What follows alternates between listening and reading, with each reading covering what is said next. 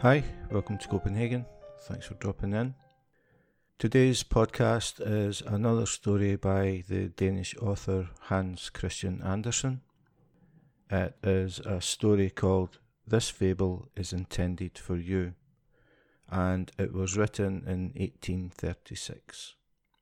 I'm pretty sure that this is going to be the shortest of all of his stories. It is very short indeed. But I hope you enjoy it. Wise men of ancient times ingeniously discovered how to tell people the truth without being blunt to their faces. You see, they held a magic mirror before the people, in which all sorts of animals and various wondrous things appeared, producing amusing as well as instructive pictures. They called these fables. And whatever wise or foolish deeds the animals performed, the people were to imagine themselves in their places, and therefore think, this fable is intended for you. In this way, no one's feelings were hurt. Let us give you an example. There were two high mountains, and at the top of each stood a castle. In the valley below ran a hungry dog, sniffing along the ground as if in search of mice or quail. Suddenly a trumpet sounded from one of the castles, to announce that mealtime was approaching. The dog immediately started running up the mountain, hoping to get his share, but when he was halfway up, the trumpeter ceased blowing, and a trumpet from the other castle commenced. Up here, thought the dog, they will have finished eating before I arrive, but over there they are just getting ready to eat. So he ran down and up the other mountain. But now the first trumpet started again, while the second stopped.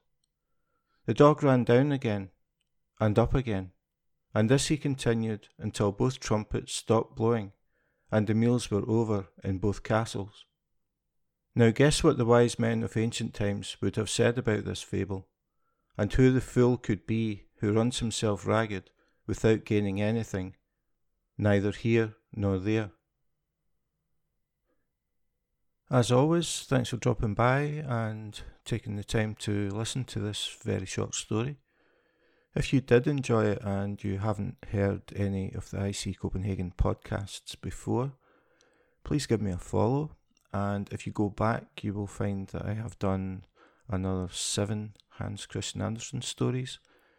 They're easy to find because I have put the number in brackets after the title.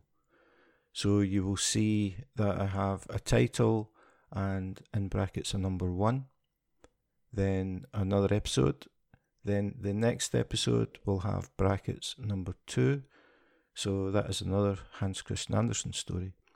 So it's very easy to find them, they're all numbered and they are in the order that they were published. This one has been number 8. And there are 168 stories in total.